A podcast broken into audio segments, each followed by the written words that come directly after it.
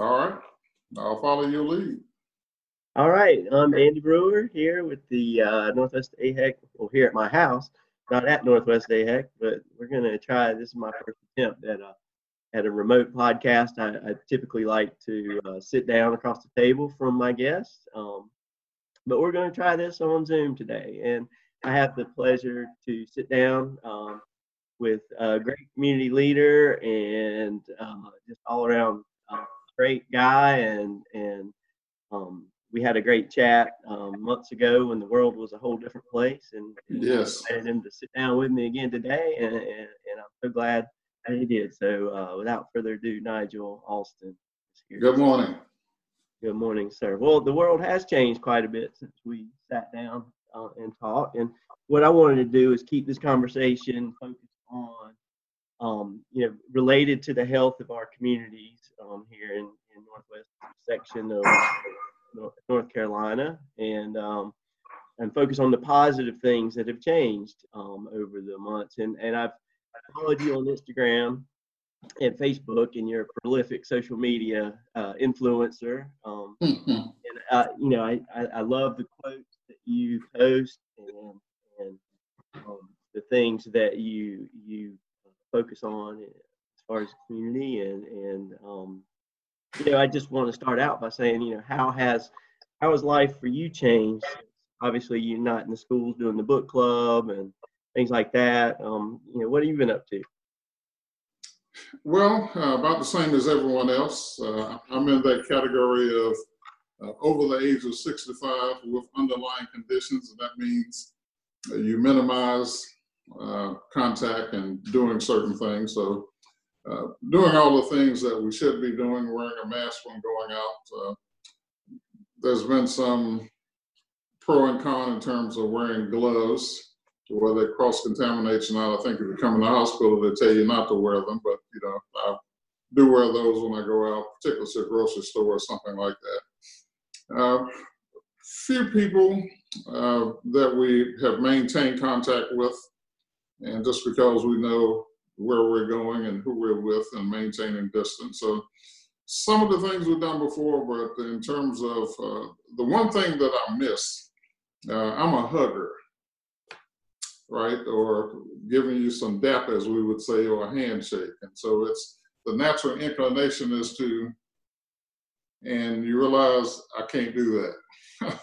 and so you have to step back. So that's that's probably for me uh, been the biggest adjustment. So um, I've had a number of meetings via Zoom or WebEx, uh, trainings as well. I have a small group that we've convened right after George Floyd's death to talk about that, and we've been doing that for about a month and a half and sharing information. So, uh, pretty much doing what most of America is doing, uh, trying to keep a distance and using other technology to connect with people.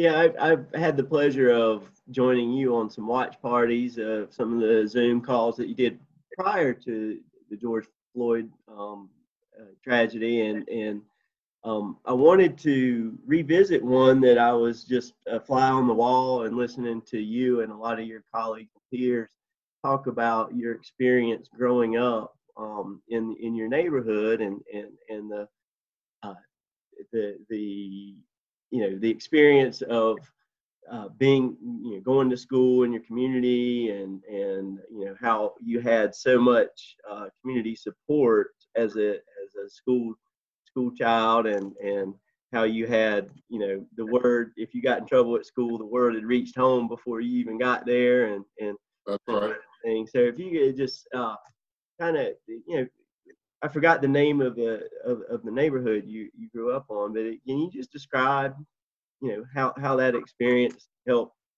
form your later success in life? So uh, I'll take you back, uh, way back, let's say, since I'm one of those uh, uh on the other end of the curve now. So I grew up in in um, I am from Winston Salem. Born and reared here. And so at a very young age, we lived in Columbia Terrace, which is now Skyline Village. So that's near Winston-Salem State, back over from Bowman Gray Stadium. And so I grew up in that area, went to uh, all black uh, schools from uh, actually kindergarten, which was Bethlehem Center, which still exists, through Kennedy Junior High School. So went to Bethlehem Center, I went to Lily Mebane, which is uh, no longer. It was behind Anderson High School, which is now the Anderson Center, is where that was. Uh, then went to Columbia Heights uh, Elementary School, which is was on the campus of Winston-Salem State. Is still a building there, but it's something else now. Then went to Fairview Elementary, which is now Ashley uh, School, and then from Ashley to John F. Kennedy Junior High School. And so from kindergarten through junior high school, I went to all black schools with all black teachers. And so that experience is quite different than what many have now or anyone have at this particular time. Those all black schools, particularly the high schools, were all uh, closed years ago. It would have been in the 70s, I believe, early 70s, and then folk had to go to majority schools at that time. So the experience for me was quite different in terms of formative years. Um, in many cases, uh, teachers also lived in the neighborhood, also attended the same church as you attended. And so, as you can imagine, there were close connections, uh, which going back to your earlier point, if something happened over here, it traveled home before you reached home. and, and there was no such thing at that time as the teacher is wrong. Uh, this is what Ms. Parnell said. That's it. There's no discussion about that. Mm-hmm. So it was, you know, my football coach in junior high school, Mr. Cuthro, lived right across the street. Uh, we used to play basketball in his backyard with a goal. So there was a different sense of community uh, and accountability because you went to church with some of the folk you lived in the same neighborhood as some of them, and you were also in their class or they knew something about you. And because of those relationships, community was different. And so at that time, um, we have what we call now schools of choice or uh, neighborhood schools. To me, it's never been neighborhood schools, it's been schools closest to you. Neighborhood schools are what I grew up with because they were in the neighborhood and you could walk to school and you knew everyone, and we went to school together for a long period of time. So that that closeness, uh, that interaction. Uh, there was a gentleman who lived across the street from us named Mr. McGinnis. Uh, Mr. McGinnis had a little fence around his yard. It was just on a slight elevation. He'd sit on the front porch with a BB gun, and he used that to keep the dogs away. But what he also did was, when your parents weren't home, he knew who was coming in, not coming in, who was in the house. And uh, because he had difficulty pronouncing my first name, he would always call me Little Alston. But the point is, he watched out, and other people did too. So something happened. There was some immediate, here's what's going on, or I saw this war going into your house at four o'clock, and he wasn't supposed to. So the the sense of community is different than it is now. Um, not many people know who lives two houses down below them. Uh, you know, there have been some studies where people have taken a child in the neighborhood and walked around and someone didn't know who they were. So that sense of community and closeness and interactions in multiple venues is some of what um, influenced me or impacted me from kindergarten through ninth grade. Well, you know, the, the word community is bandied about a lot today, but what you described was a true community um, experience. And, and what happened? Why why did we get away from that?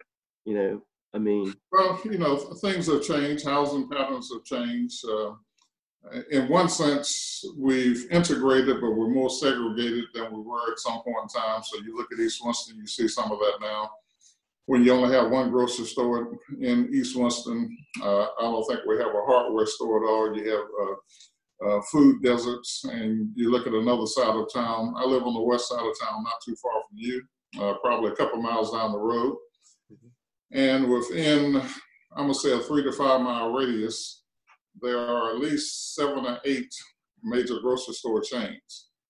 So I can go up Robin Hood, down Meadowlark, down Country Club, down Peacehaven, down Robin Hood, back up Robin Hood, and see seven or eight. Uh, if I go to East Winston, I just go down MLK to Food Lion, and that's the only one. Uh, with integration, uh, the intent was, in terms of the outcome, it's different. And so uh, folk are being bussed in to achieve some of that. Uh, but there's still some segregation even within schools that are integrated. Uh, communities are different in terms of those that you live around, attending church with, uh, the mobility has changed. And so the sense of community, to some extent, because of those factors, has just changed uh, versus what it was before. Well, you know, the intent um, was to somehow improve things, um, right. especially, you know, racial relations and, and um, you know, just creating a, a, a, a, more of a quilt of society, I guess, is a way to look at it. Um, it, you know, we could look, you know, at the last 40 years and ask, was it successful? And, you know, I've talked to people who, um, who have parents that went through that and, you know, were very well supported in where they were in school and then um, without their consent basically were forced to go to another school where they didn't have the community support and they didn't have teachers that cared about them or understood their experience and that kind of thing. So, um, you know, I have a I have a real trouble with, uh, um, you know, first of all, to even bring up that integration or school busing was a bad idea is really a controversial position. Right. Um, but you know, looking at where we are now, I have to ask, you know, did we, did the intention pay off the way it was supposed to? Because you know, the road to hell is paved with good intentions, and and you you said it yourself. Uh, you know, here we are with schools that are arguably they're integrated, but arguably just as as segregated within right. the walls, and and you know what we don't have anymore i think is is is a really strong community fabric that holds everyone accountable and right. and, and, has that experience. So I, I, just you know any thoughts on on how we reach the ideal that was the intention, but it, obviously has has not paid off the way we thought it would. Well, you know, some of that, and I'm not an expert in this, and there are others who can articulate it better than I can, but a lot of it has to do with housing patterns right? Uh, so there was redlining at one point years ago. Uh, if you look in our community, you just cross 52 and you see the difference. Mm-hmm. Uh, correct. So there's still some people, white specifically, who don't cross 52. And so their perception of what's on the other side is driven by what they see or what they hear or others experience or the media, mm-hmm. which which may not be consistent with what reality is. Uh, when I was at Winston-Salem State several years ago, uh, we, as director of community re- relations or executive director of university engagement, one of the things we did was we started a tour and we would invite the folk who otherwise wouldn't come to the campus or hadn't been there to find out more about it. And so they would come in, they would learn something about the school, talk to the chancellor, and then we put them on the bus and we would tour the campus and different parts of the campus, including down in the research park where there is some research going on. And the common thing that most would say is, I didn't know that. And they didn't know it because they'd never been there and they never came across 52. Uh, you may recall when the Career Center was built on the property where I went to junior high school, which is Kennedy Junior High, now it's just a huge campus. So when it was initially determined to relocate and build it there, there was a lot of opposition because it's in East Winston. And that's just a perception. Hmm. Now that has not been an issue. And so the, the housing patterns, um, mixing that up throughout the community would change some of that because you would have some of that closeness and interaction. But no one wants it in their backyard, right? Yeah. You want you want to protect what you have and you don't want it to be different. You don't want someone coming in that's other than you are. and consequently, uh, you continue to facilitate what always has been. So unless you take some conscious effort to engage that, I was just reading in the paper this morning, my wife was sharing with me, uh, an apartment complex that's, uh, it's near Old Greensboro Road. And they're wanting to move the tenants out so they can repurpose. I, I didn't read it, so I don't know all the details. Repurpose or renovate or change in some way that property, which means different people are going to come in that look different than those that are in. But where do they go? Mhm. Yeah, I, that was sort of the same conversation around the ballpark that was built, and, and Right. so, so some of these historical communities just disappear uh, when the bulldozers come and, and Yeah. development. Um, so yeah, that's that's an You, issue. I mean, you look at you look at Innovation Quarter and, and RJ Reynolds Tobacco Company, right? So before there was what is now Innovation Quarters, there was an Innovation Quarter, and it was called Downtown, which is Black Winston Salem. hmm It was already an Innovation Quarter. Right. There were barber shops, and there were restaurants, and there were movie theaters, and there were businesses.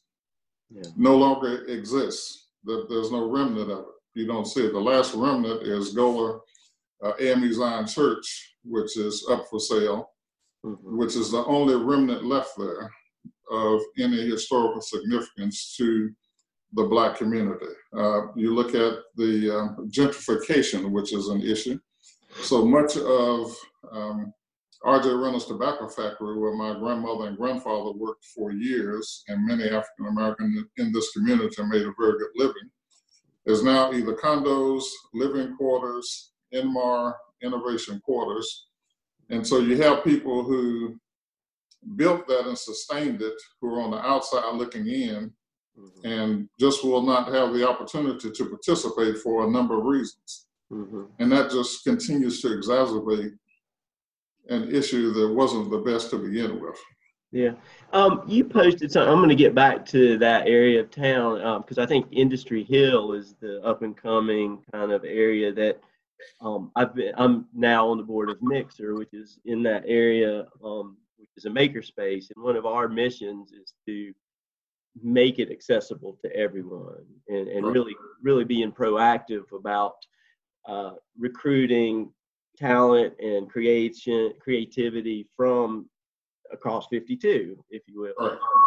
because it's you know it's right there where that historical area you just mentioned is and and i think that the people behind it a lot of those efforts are really seriously engaged in wanting to create a new uh, a new ethos there if you will and, and and really try to revitalize that as a center of activity for producing art, producing goods, producing new inventions and stuff like that. So that's that's a, a, shining light, I think, on, on things. But what I wanted to get back to, you posted something. I looked for it um, on your timeline, but you're such a prolific poster that it, I, I kept scrolling and I couldn't find it. But you posted uh, uh, something that was like, you know, we've had the studies, we've had the committees, we've had the, all the NGOs and community groups and public-private partnerships over, you know, since the '60s um, when the civil rights uh, uh, efforts were going on and activities, and and it's like it's like we're, you know, when people use that language again, oh well, we're going to study this issue, and and, it's like and here we are marching again and here we are protesting and it's like has anything changed Well, you know, the old saying, saying, as you know, the more things change, the more things remain the same, right? And to the point that you're making, um, we know that if children have food before they go to school, they'll do better in terms of learning. So why don't we feed them? We don't need another study to tell us that. Right? And that's part of my point. We know that we have um, one of the highest levels of poverty in terms of hunger of youth in the country in Forsyth County not just in the state, but in the country. If we know that, why don't we do better? Mhm. We know that we have food deserts in East Winston. We don't need another study to tell us that. Uh, the Attorney General is um, start. I was on another, and you may have been on as well. The, the Ministers Conference of Winston-Salem and vicinity had a Zoom um, sort of town hall, if you will, and uh, Attorney General Stein was a part of it. And it was in the wake of Floyd and, and just talking about that. And one of the things that came out of it, he said that he had just been appointed by the governor to a commission to do a study. And my, and my point is with that, not that there may not be some good things that are coming out, but we study, we're very good at studying and not very good at executing things that come out of it that can actually make a difference. Mm-hmm. We don't need to do another study. What we need is to hold people accountable and enforce the laws that we have so that people's behavior change. You may still not like me, and that's okay. but if there's some accountability for what you do, it would go a long way in terms of changing things. And so part of, to me, this eruption and protest that we have as a result of Florida is that you can't unsee that. Mm-hmm. Right? That the optics of that was just so that you can't unsee it and it's moved people to do something. So another study, I just there's some things that we know, let's do. We know if we provide the resources for teachers to teach, they can do a better job. We already know that teachers, my wife taught for more than 36 years. We know that they work longer than what they're paid for. We know that many of them don't have enough resources to spend their own money. And yet we say they aren't doing a good job because the outcomes aren't what we say. Yeah. We'll provide the resources and give them the opportunity to do so. So my, my, my point in that, whatever was on my timeline, because I think what you're saying is I throw a whole lot of stuff on the wall. so it's hard to keep up with it, is we know better. Why don't we do better? Mm-hmm. And there's some reason we don't do better, and that's because someone wants to protect what they have. Mm-hmm. Or you're afraid that, that you're going to lose something that you have, and therefore you just continue the status quo. Yeah, it, I mean, Sheriff Kimbrough, when I sat down with him, said the same thing. It's like we've got so many community organizations and so much resources. If we just had accountability and, and cooperation and collaboration amongst them, we could have probably done a whole lot more. And, and my personal view is just looking at what's happened over the years, it's like you know we we we flood places with money, and the money just kind of dries up before it gets to the street. You know, it it just doesn't make it to where it's intended, and and a lot of the ruling class get richer, and and you know. It, it just there's no accountability there's little accountability there to actually show outcomes. And i think one of the things there was a lot of money thrown at us uh, right when COVID started to stay, you know, when we started to stay at home and the CARES Act and all that, and so all these uh, funded agencies had all these different plans, but no one was talking about how to manage the money and how what are the outcomes, the measurable outcomes that are the goal. It's like, oh, we want to do all these great things that we've been talking about, um, but you know, they're not, you know, no one's pegging it to specific outcomes. And I think, you know, we, like you said, we had studied, we know that proper nutrition and health is key. And that's why we're talking, it's why I'm talking to you with healthcare insights. We're concerned with uh, creating a better quality product for healthcare and the health and well-being of our community here in, in our region in North Carolina and beyond, of course. But uh, we know that. We know that education is key to um, eliminating ignorance, which I would argue has a lot to do with racism. You know, um, so so I don't know what my point is or my question is. Just like there seems to be a lot of money available and a lot of organizations that are you know that fight over those those, those you know piles of money and at the end of the day, we don't really see a lot of change. And maybe, you know, you posted one that said maybe 2020 is the year we've been waiting for. You know, is that, you know, let's let's take it and look, you know, like Jocko Willink says, you know, you you had this tragedy happen to you, good. Now let's turn life around and build upon that. You know. Well, you know, one of the the and, and maybe you agree with this as well. Um, 2020 has produced some revelations. And again, you can't unsee it and we can't go back. So we have a pandemic that's changed everything. And it's not just affecting some people, it's impacting everyone. And one of the things that's highlighted are the disparities in healthcare, and particularly the significant impact in the African American community, right? Now, we already knew that. That, that, that isn't new. Yeah. People people have been saying it, but now you see it, and you cannot unsee that now. Mhm. So when we already know it and now it's highlighted and you see it, why are we slow to have testing in the African American community when testing is one of the things that will make a difference? You know, it's it's just happening more now, and this has been going on since February, January, February. It's just the slowness of moving about something that you already uh, know something about. The issue with George Floyd is something that we already knew.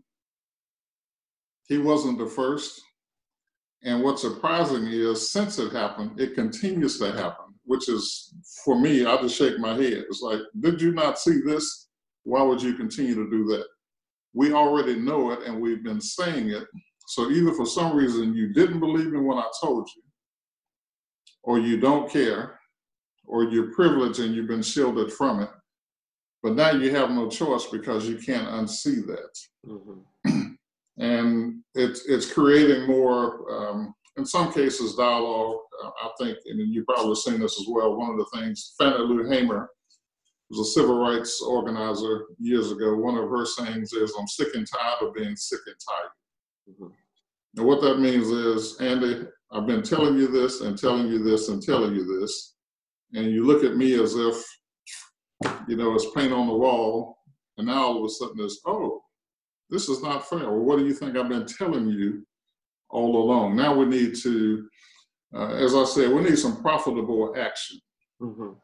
You know, some things need to be changed. Um, Reverend Barber just mentioned if the statutes coming down won't make a difference if the statutes don't change. Mhm. So something legislatively doesn't change, it doesn't matter that they came down because the same thing that caused that to go up is still going on. You just don't see it in the form of a physical monument that's up. Yeah. Well, now you mentioned Reverend Barber, and I've followed him for years now, and he was, uh, you know, they've been doing the Moral Mondays back when McCrory was was was in office, and I guess Right. I still they're, they're I guess they're still up there, you know, Yeah. uh, uh, with with action. Um, you know, what have they produced? Has anything been produced that's that that has provided some statutes that that that have changed anything, or or is it just a, a long, slow s- sloth through the bureaucracy of of state politics? You know, for me, one of the things that is changing in what he's doing, which is what I like, is that he is he is highlighting the commonality of poor minorities to come together because the issues impact all of us, right? And so, if I can show you how we're joining this together and how this impacts us, and more of us come together, we have more leverage in terms of impact and change. And so, the groundswell of support you know, it's across ethnicities, it's across the country. I think has been heard the stats that he's using, the impact that it's having on people when you, when and if you look at it and you try to understand it and don't ignore it, it will impact some change. So I, I think some of that is happening. The message is getting out. Uh, the Poor People Campaign, uh, as it is referred to now, continues to do a good job. And, and I like the message and think it resonates with a broad swath of, of people across the country versus a few. And as you know, the the extreme ends of our conversations is where all the uh, vitriol is at times, which doesn't aid in actually moving forward. Uh, but one of the things that uh, we look for is some meaningful action that demonstrates some change. And outside of that, I just don't trust you. So, Andy, I've trusted you until you give me a reason not to. Exactly. When you give me a reason not to, you have to earn the trust back again. hmm And that, that's at the heart to me of a lot of what's going on. Um, I don't trust you. I continue to see what happens. It happens over and over again. So why should I believe you now? Show me something that demonstrates you heard what I said, you acknowledge it, and something different happens. And then at that time, maybe we can continue to walk forward together. Yeah, well said. Uh, you know, I think there's some factors that are I don't know if it's intentionally, but it seems so. You know, the divisiveness that we get through the media, um, the you know, we there's several factors at play that I feel um, affects our ability to create change. One of which, as you said at the beginning, is is the hugging and just the social closeness. I really cringe when I hear the word social distance. I like that fact that people are starting to use physical distance as a, a better term because mm-hmm. it doesn't it doesn't make me wince as much as social distance because we're social creatures and the only way we can get anything done is when we're socially connected and we're in proximity um, i mean as good as zoom and these things are just being across the table from someone to look them in the eye and get the body language and all that but also like just ad hoc conversations that pop up in the most um, you know the places you least expect them to. And I think that's how we create those bridges to understanding. And with this, you know, back, you know, face covering and keeping distant, we, we're losing some of that. Now, the last piece of that, I think, that I wanted to add, you know, Reverend Barber and all the clergy that are that are behind or they're supporting these movements and these actions um, are faith based. And you know, there's all these conversations that happen about oh, how you know, let's go into minority communities and let's connect with the churches because that's the center of the community, you know. And and what I worry about that is is the flight from faith and from organized uh, centers of faith um, of young people and and the, the nihilism and you know whether that's you know climate fear or um, just general apathy towards fellow man, um, you know, that worries me. I mean, I think that a lot of the grounding that we have morally towards each other comes from something greater than us. And I think people who scoff at religion, um, and it does, you know, I don't, I don't care what religion is, but that's that is sort of the core of of human progress has been this guidance from a, something that's greater than all of us you know the king of mm-hmm. kings let's say and you know mm-hmm. what's what's the ideal and everything and let's create that what which we aspire to and i think when we don't have that growing in the younger generations it's dangerous um do you have any you know feel for how are, are the i guess let me distill that down into a question. Let's say those traditional centers of community cohesion of the churches are they growing? Are they contracting? You know what do you see on the ground um, happening there? Well you know in, in, terms of churches there's been a decline in terms of those who are going for some period of time and one of the categories that has increased more than others is nones n-o-n-e-s and it, they aren't saying that they don't believe or aren't spiritual they're just aren't a part of organized religion. And so the, the heart of that, again, there are others who, who have more knowledge than I do on this, so this is just my interpretation and my observation. And Dale Carnegie, um, I'm a trainer, and one of the things we, we, I share with students, there was a study done by a professor at UCLA some time ago, and it talks about the impact someone has in terms of what you believe. And based on the study, Uh, folk believe less in what you say and more in how you say it. So if it's just the words alone, it's a very small percentage. If it's your tone of voice, it's a little bit different. And if it's your body language, it impacts it more. And so the point is, if your your language and your tone is not congruent with the words, I don't believe you. Mm-hmm. So I hear what you say, Andy, but I'm looking at how you're saying it and your facial expression, and I don't believe it. So the words don't match. And I think that's at the heart of, of some of what you just described is um, some leaders, whether it's faith-based or not, or within the church, the words that they're preaching don't match the actions that people see. And because I see something different than what you say, I don't want to be a part of that. Mm-hmm. I'm gonna move on to something else. It's just incongruent. So if you say that you're a Christian, but you don't reach out to help me, I'm questioning, really? Yeah. You know, because if, if, if he gave, depending, and I'm not trying to proselytize to anyone, but if you believe that he gave his only begotten son, whom he loved to save everyone else, and yet you don't exhibit some of that, then I'm looking at you to say, hmm, I'm not sure that what you tell me you believe is what you believe because you don't exhibit it. And so folk know that. I mean, you, you know it. We know it in organizations. You just ask anyone on the ground if the company actually demonstrates the values that they have posted on the poster that says values and vision. Mm-hmm. And you go talk to someone and say, do they do it? They can tell you whether they do it or not because they see inconsistencies in some cases with the words.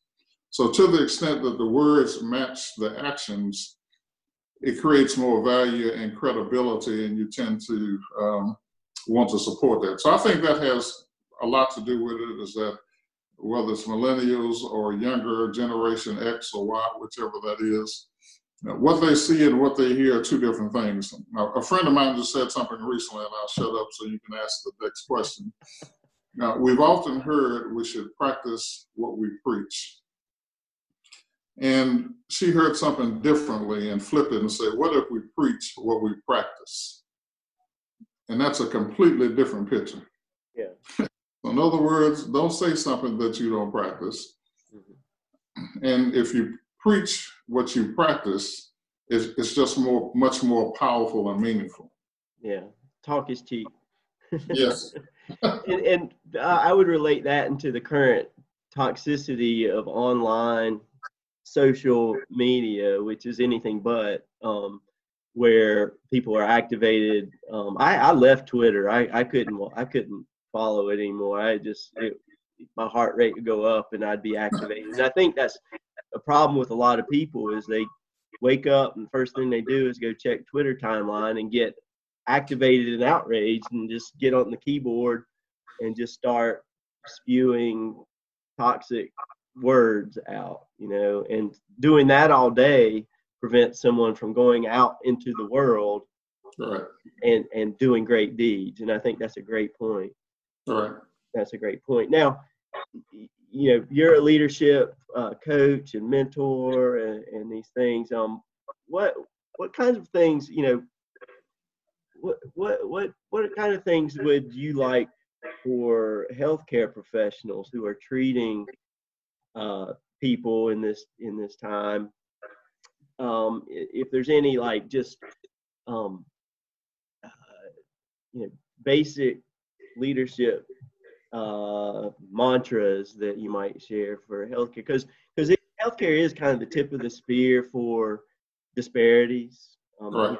You know, it, it, really does come out in public health and, and you know at the emergency department and, and at the doctor's office and and I think because our audience is mainly healthcare professionals out in the region, you know, what what are some things that you would like to impart on, on that that cohort?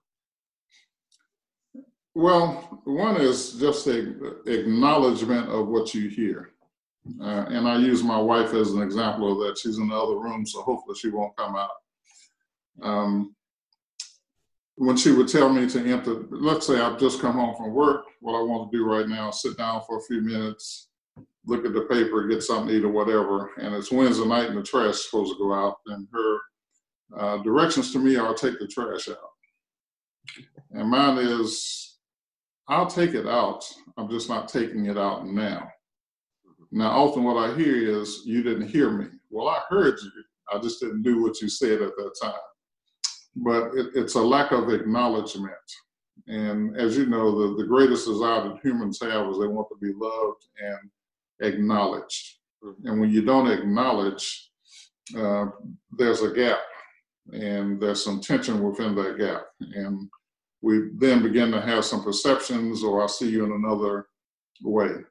And so one is just acknowledgement and that cultural sensitivity to understand that and what that means. What that also means is you have to listen. And listening is not just what you hear, it's also what you see. It goes to your point. We started out on another platform, where you could see me, but I couldn't see you. Mm-hmm. That would change things in terms of my seeing your expressions while you're saying what you're saying.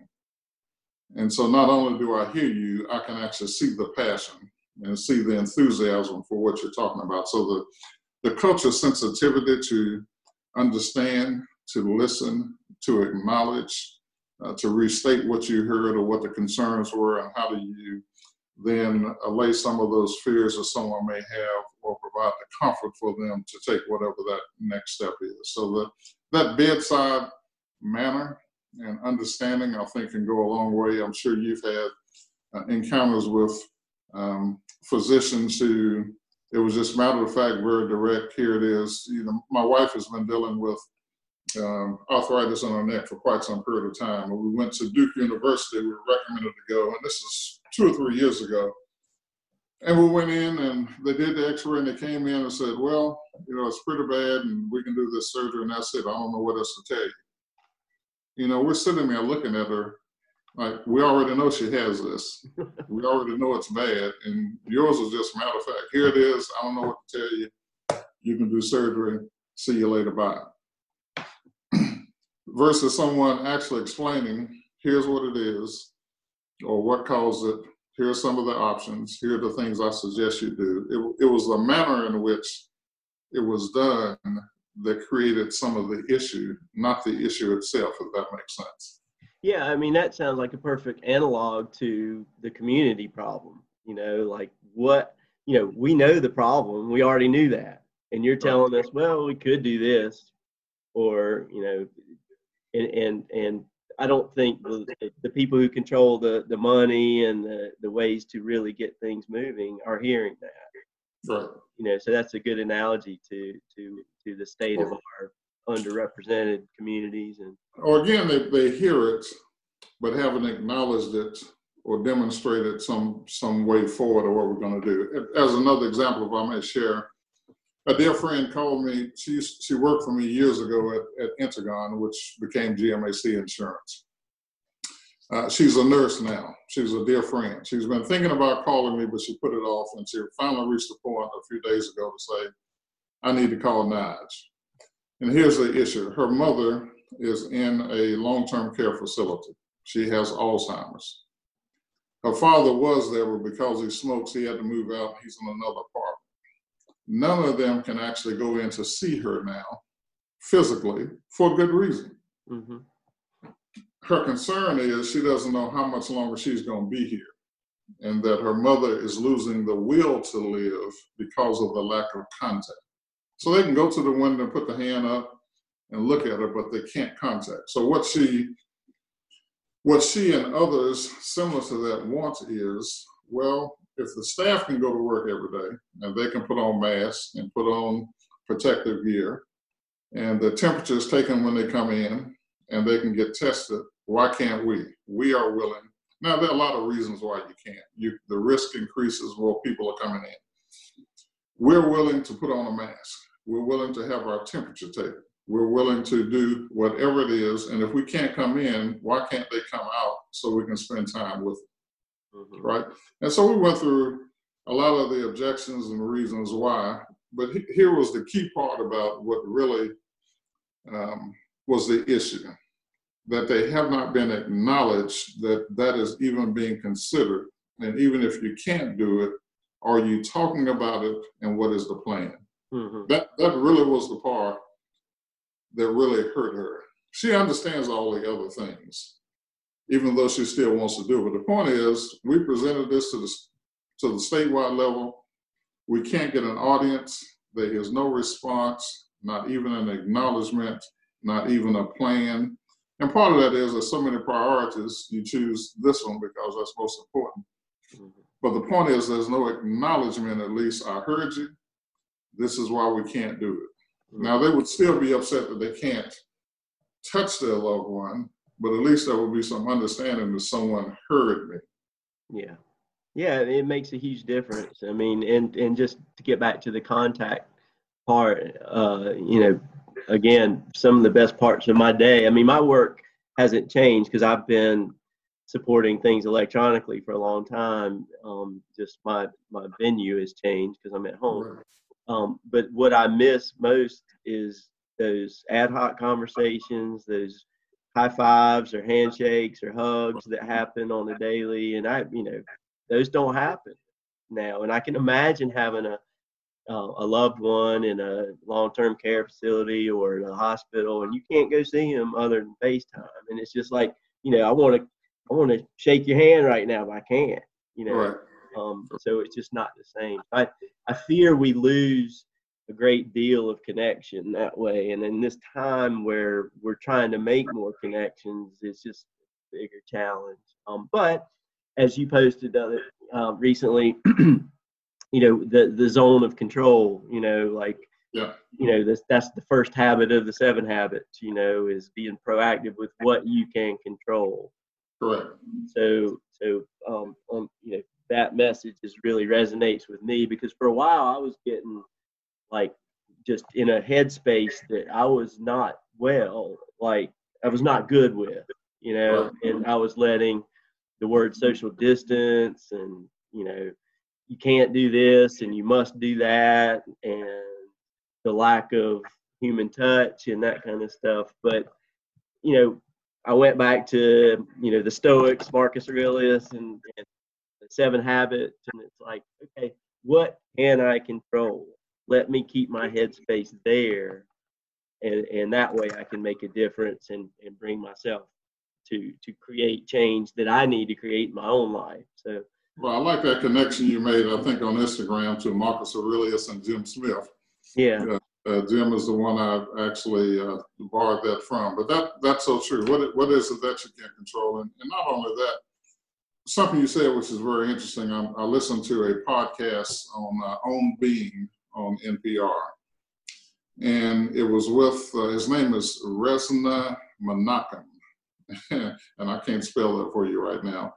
Uh, who lives in Minneapolis? I want to say he's a psychologist, but he, he's in that field and the conversation really was about all the things that are going on and, and what resonates with you and where should you begin and how do we deal with this. And one of the things that he said, which resonated with me, and it reminds me of a book by uh, Parker Palmer, Let Your Life So Live, is that he said to um, how, sit in how you're feeling right now, which that's what I heard you say. I was feeling a particular way.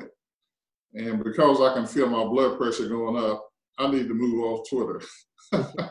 because when I see this, this happens, and I don't want that to continue to happen. Otherwise, something that's not good or well actually happens. And and so for many folk, it is.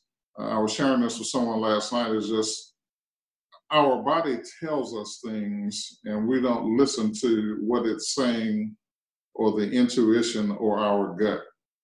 Mhm. And so when you see this and I feel a certain way, I know certain things move me here. Now, what I attempt to do, I don't always do it well, is that I know that I have to sit on my hands for a minute, right? And not push the button and respond to that. Mhm. And then some days I know, leave that alone and just go back over here. And then there are times things that just happen and you know, rapid succession, these these comments and things coming out. But a lot of that has to do with our emotional intelligence and awareness and understanding what those triggers are. And then how do we manage those triggers? And that goes back to your point and, and Jim Smith and that diagram is what's within our circle of control Mhm. and how can we manage that so it ma- so we feel better about how we go about doing what we do.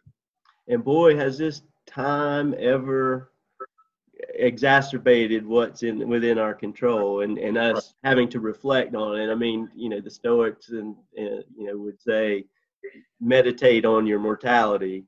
And certainly I think people have gotten the the the, the or have almost been forced to at least reflect on what it means to live.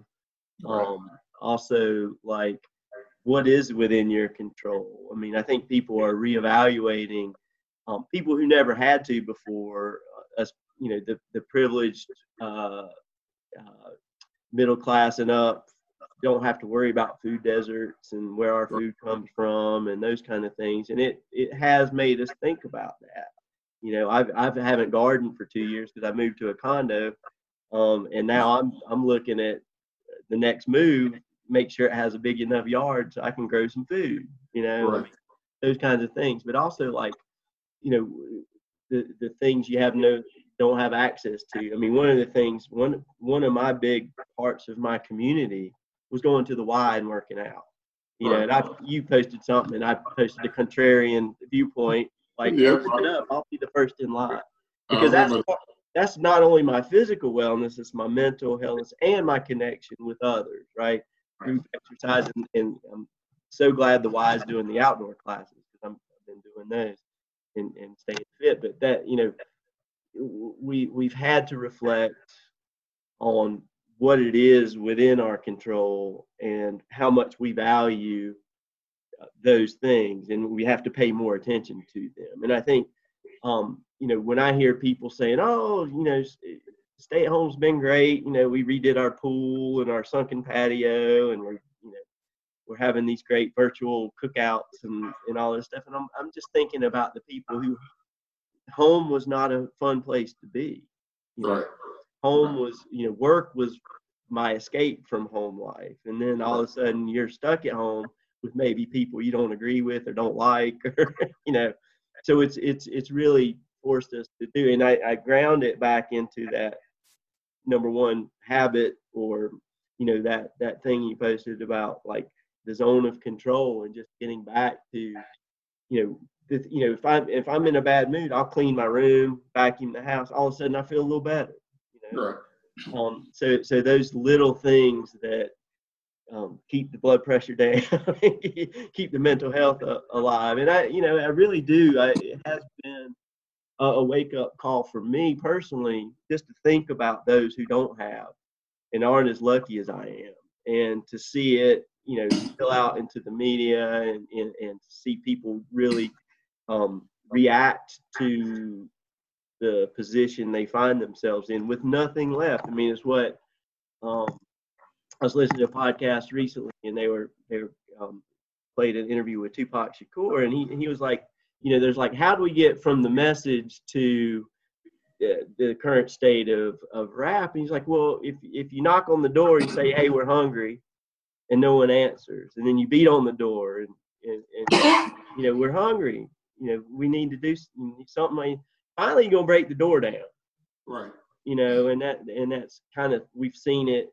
Um, we're seeing it now, and I I think it's it's a, it's a great time, and I love that message about 2020. Maybe this was the year we all needed. It just shaking Yeah. the box more than, and we all have to look at things that are uncomfortable, and the things that we were so immune to because we didn't see it. Right.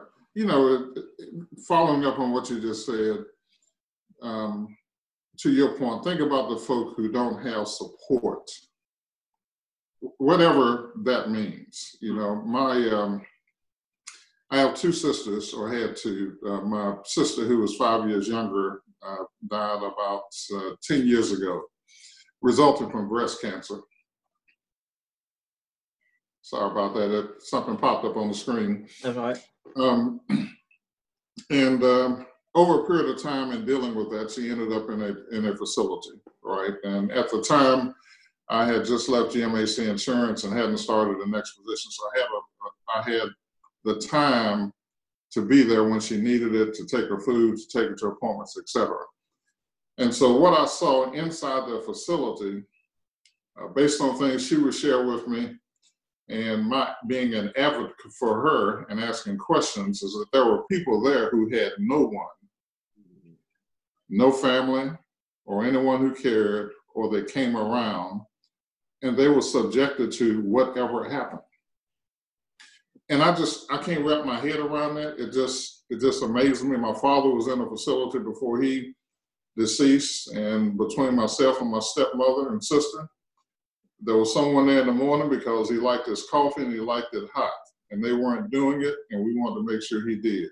But I'm thinking there's someone across the hall that has no one to come in to advocate for that. And the same thing with, you know, fortunately I have good friends Um, so I know that there's someone who will hear me and go, "What's wrong?" Mm-hmm. Or that I can call and have a conversation with that will give me some feedback or tell me not to do this or suggest something else. And so I think that's a part going back to your particular point that there are a number of people who just don't have that support to even have some, even through this technology or the phone, to just talk to, to listen to, to help them navigate or to point them in a particular direction. And that that hurts as much as anything else that we don't have that kind of care that can reach out wherever a person is at that intersection to be able to help them get to that next point. Mm-hmm. I think there's an, analog, uh, an analog there to also uh, where we are now. I mean, I think a lot more neighbors know each other now than they did three months ago. Um, you know, they're hopefully I'm looking for silver linings. You know, in all this that you know I know more neighbors in my little community now than I than I had before. Um, as we all just get out and dying for social interaction, you know, face to face. And um, you know, I, would like to think, I'd like to hope that um, more impoverished communities are are connecting on a level too, and maybe you know to empower each other and to be there for each other. So I'm hoping that takes place. Well, I'm going to switch gears a little bit. What are you reading now? That is an excellent question. There are too many books on the the bookshelf to read. Um, one of the books I've recently read is by Bobby Herrera, and it's called The Gift of Struggle. Uh, it's a small book. He, um, he he talks about all of us have a struggle or struggles, and part of his point, as he shares what his struggle was growing up, which was lacking a lot his father really worked to prepare for him. He's, um, I want to say, Mexican heritage. Um, and he had an incident that happened when he was in high school. He played sports. And because they didn't have, and usually what would happen was after a basketball game, uh, on the bus ride back, the team would stop and they would go someplace and eat. He and his brother didn't have enough money to go eat, so they would always stay in the bus. But there was a man who noticed that who had them to come in, and he paid for that for them so that they could eat. And that was something that stuck with him. And so his basis is is that in struggle there is a gift. And we just have to recognize that. And, and so the, the book really is about that and how he's applied those lessons to his business that he started and navigating it. Uh, it's an excellent book. It's a it may be a couple hundred pages if it's that long, but it's easy to read. and it's it's one that just sort of challenges uh, your thinking. Mm-hmm. The the other one that I'm starting, and I need to spend some more time in, and I've, I've been on uh, uh, social media platforms too much to sit down. I, I, think I am an adult with ADD. I've never been I've never been diagnosed with that, but I know that my attention span moves real quick when there's something new. Uh, but it's called Dying of Whiteness and it just talks about the climate. This author spent about six years across parts of the country interviewing people, and and it's again it's one of those disconnects of why do you support this when the policies as a result of that impact you negatively, and it's just how people are reinforced and rooted in a particular ideology or thought process, and even though the person that they are supporting does not have their best interests they refuse to change and continue to support them. So that's that's still outside in my smoking lounge right now that I need to pick back up and, and continue to read. Well, that's you know one of many reasons why I love talking to you and and and reading your posts and seeing what you're eating and and all those things is because you you you have like this perfect blend or this great blend of community involvement and community organization and leadership, but also a, a you know rooted in personal responsibility and taking turning the struggle around and again to focus on what you can control and how you can make that an asset versus a liability and and mm-hmm. i think you know I, I, look at you as a mentor um, just you know uh, you know seeing the things that you're concerned about and posting things that that interest you and and the fact that you remain grounded like this is the day you know right. you know, I love that because you know, it's the same tree, yeah. same view, but it's like this is the day. What are you going to do with it? You know, Right. it's yours to either waste or to or to use to your your best ability. And, and I Right. really appreciate you and and I just uh, uh, you know I love having conversations with you and and and just the human element you bring uh, when when you speak and and and when you meet with people and, and I just think that that's a such a great gift um, to humanity and I just think you need a larger stage we you know the world needs to know about Nigel Alston not just Winston Salem and and, and the triad I, I appreciate you uh, helping me dip, dip my big toe in the world here with uh, the conversations that we have. So I do appreciate it. all right well when all this uh, uh, virus activity starts slowing down maybe we can meet for lunch and buy Miss Daisy a cup of coffee or something so for, for those for those that are listening, and what they should one thing they should take away from this podcast is that you know a lot about me because uh, you know what food I post and what cigars I'm smoking and what quotes and what books and also Miss Daisy. So that's that says volumes. That's right, and I'm still uh, got the offer to read at the book club when that gets going again. So, Yes. all right, Nigel, love you, man, and appreciate your time. It's the best gift you can give. Well, thank you, Andy. I appreciate the invitation again. It's always good to have a conversation. And at some point in time when we can uh, slap hands or high five and eat a meal, we'll continue the conversation. Until then, Until we'll, then, keep, we'll keep using this technology. yes, sir. I appreciate it. You have a wonderful day. All right, you do the same. Thank you.